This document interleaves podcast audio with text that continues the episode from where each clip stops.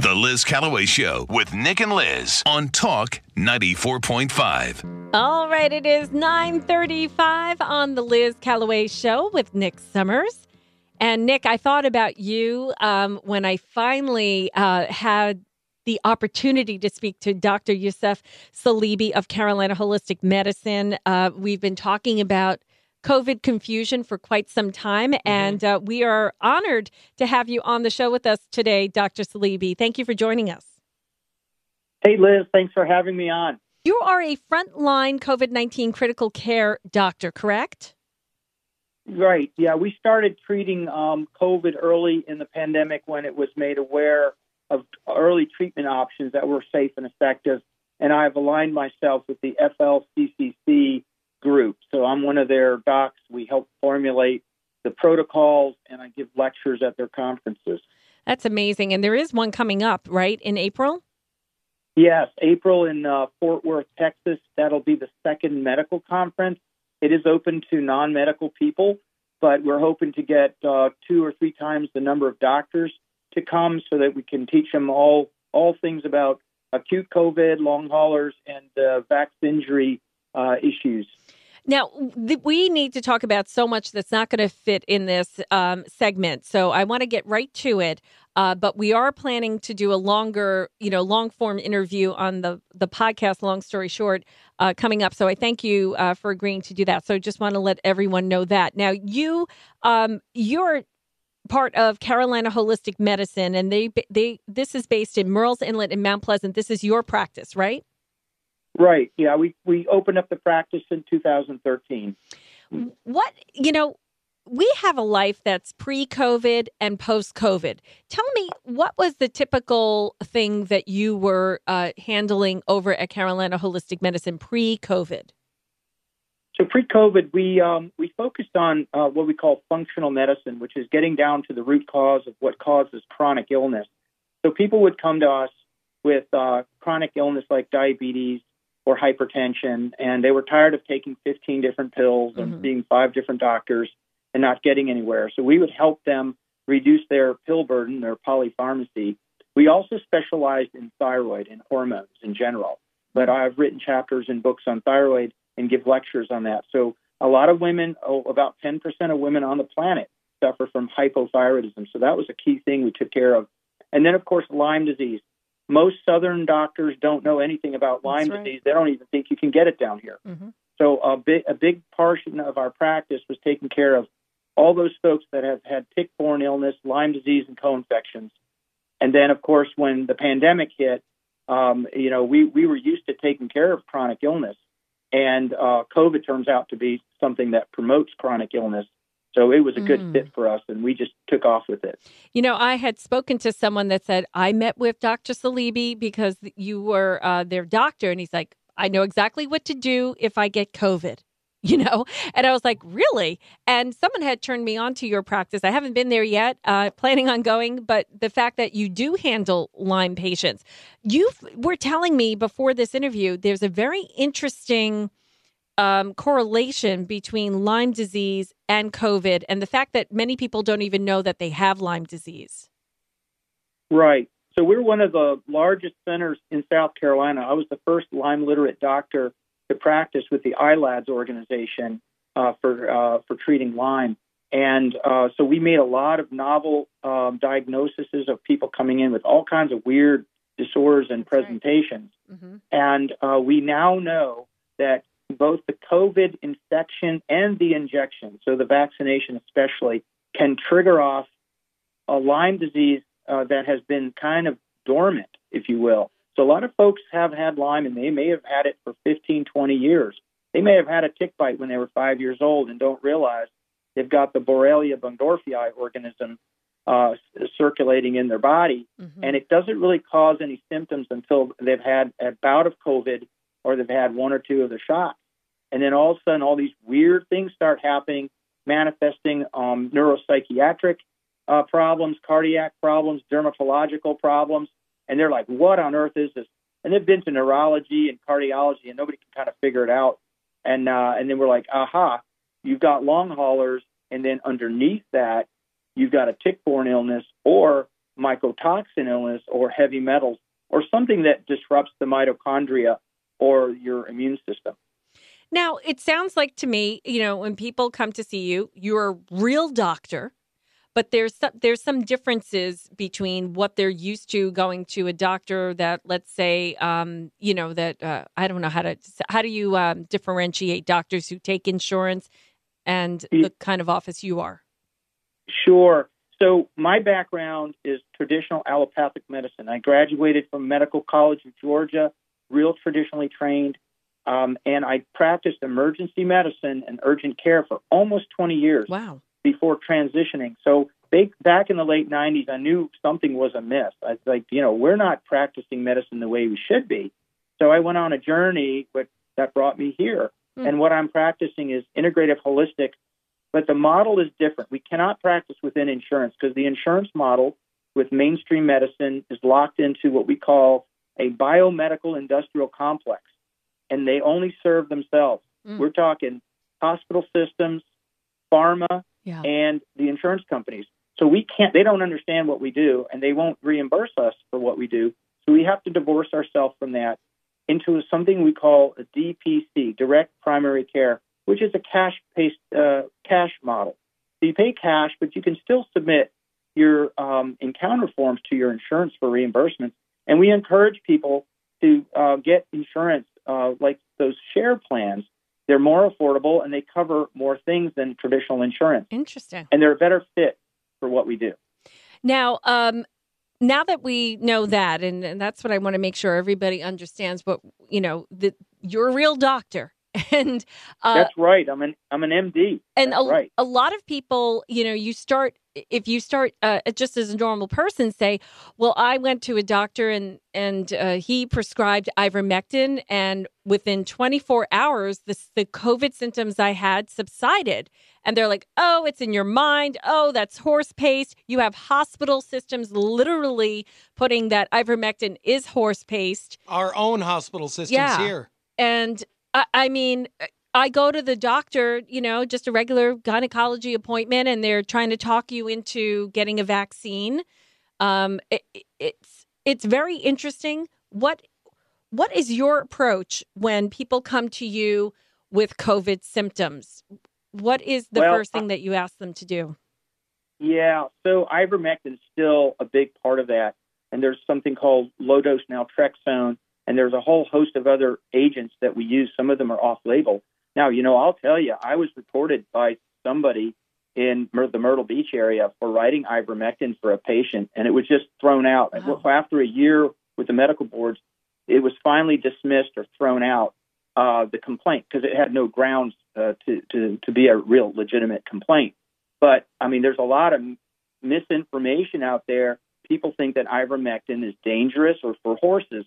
Ivermectin has been around for 40 years. It is the number one prescribed drug on the planet. Wow. We're talking billions of prescriptions, not millions, billions in the Amazon basin and in the Nile, where people suffer from river blindness and filariasis. That's a, a parasite that gets in your lymphatics and causes elephantitis. The, that drug is doled out like candy. Matter of fact, governments give it out for free. So there's been billions of people that take it every year, pregnant women, children, never a problem. No, nobody dies from ivermectin. People die of not being treated for COVID properly. Mm-hmm. They get uh, respiratory distress. They get put in the hospitals on a ventilator. They get remdesivir, which is a horrible drug, mm. and then they die from that. They don't die from COVID per se. They die from the poor treatment and the lack of the proper uh, drug. Mm. And there's a reason why they have vilified ivermectin. Why? So um, I don't know if there's time to talk about it, but basically, for the pharmaceutical companies to advance their vaccinations, they didn't have enough time to put it through clinical trials, so they were going for you know emergency use authorization. And for that to happen, you cannot have any other viable treatment options. So as ivermectin came to the surface uh-huh. along with hydroxychloroquine as very good treatments for COVID, they were crushed because they couldn't be there if they wanted to advance the vaccine. So we have 37 clinical trials showing ivermectin is effective and safe wow. for treating of COVID. None of my patients die. none of my patients go in the hospital. If they do what I tell them to do and they get on ivermectin within 48 hours hmm of getting infected, they're usually better in a couple of days. But we were having um, a hard time finding a pharmacy that would fill it. Right. So part of the part of what was going on is they were censoring a lot of doctors, and they were they were sending letters out to all the retail pharmacists saying, "Don't fill ivermectin, or you'll lose your license." And everyone got scared. So you have to go to a compounding pharmacy. You got you got some pharmacists that have some cojones, if you will, Mm. and they will go ahead and uh, ignore those warnings, and they will fulfill the ivermectin prescriptions for their patients. hmm So it is out there. You can get it. You can also get it over from overseas. From overseas. Okay, I have to ask you some other questions here. Um, that you, you just have my whole brain going here. And of course, if you have a question for Dr. Saleeby, uh, go to the PCRX Mobile Outfitters text line. Text us 843 798 TALK 798 8255. Carolina Holistic Medicine is located in Murrells Inlet and Mount Pleasant. Now, I was surprised to hear that someone in Mount uh, in uh, Myrtle Beach turned you in. I would have certainly thought it was Mount Pleasant um, because of the way they were with masks and all that. What do you recommend um, that people do to protect themselves from COVID? I mean, uh, you have patients there, I'm sure, that are compromised with other illnesses and ailments that make them particularly more susceptible to uh, real serious effects from COVID. Do you, I mean, do you, or Right. I'm assuming you do? Yes, yes, we do. And um, just to throw this out, on March the 18th, I will be speaking at Ignite Church in Myrtle Beach. I will be giving a lecture or a talk with Q&A on all things COVID. That's related to acute COVID and the coronavirus that we're seeing now, which is endemic. It's no longer pandemic, it's endemic. And also early treatment and, and especially long haul and post COVID syndromes. Mm-hmm. And um, so I invite everyone. It's an open thing. You can come, uh, and there's posters up on my blog. But it, as a as a, a service to the community, I have posted on my blog and my social media pages, uh, the ones that haven't been censored, that is, um, uh, early treatment options. There are some nutraceuticals or dietary supplements that people can take that they don't need a prescription for. That's readily available. That really reduce the uh, chances of getting infected and if they do get infected, they usually clear up pretty quickly. So there's a lot that people can do, like vitamin C, vitamin D, zinc, quercetin, resveratrol, uh, wormwood. These are things that people are that are readily available to them, and they can go to our uh, blog and look at the dosing. It's all been posted on there as a as a service to the community uh, for free. great. Um, but if they get kind of sideways on it, they need to come in and get seen. And you have to be seen by what I call a COVID literate medical doctor or Mhm. CLMD. Most doctors don't understand or know how to treat COVID or long haulers. So you need somebody, uh, an affiliate with somebody from the FLCCC or the AFLDS. These are organizations that train their doctors to know how to treat people that have long haulers and then um, vax injury. And not only that, Dr. Saleeby, you can get treated wrong for Lyme disease and that they make it worse. That's correct. That's what Yeah, happened to me. Yeah, if you don't know what you're doing with Lyme disease, and most doctors in the South do not, and there's some doctors up north that don't know how to treat it properly Mhm. because that that's you know that was in their training. They they never really got trained in their residency or medical school, and I had to get special training. I I trained with Dr. Richard Horowitz up in uh, Hyde Park, New York, who's a world-known Lyme doctor. He's written a number of books. He knows what he's doing, and he he gave his wisdom on to me, and um, I'm able to take care of patients. Dr. Saleeby, I need to ask you this question because you mentioned that um, th- that the local doctors and hospitals were putting patients on remdesivir and ventilators, essentially causing the death of the patients. They died from that. Do you see something criminal here coming down the pike? I mean, why aren't they being investigated? Why isn't the hospital administration investigated for coming up with this protocol? Because once politics got involved, big pharma got involved, lobbyists got involved, um, and these threats to doctors and pharmacies were real.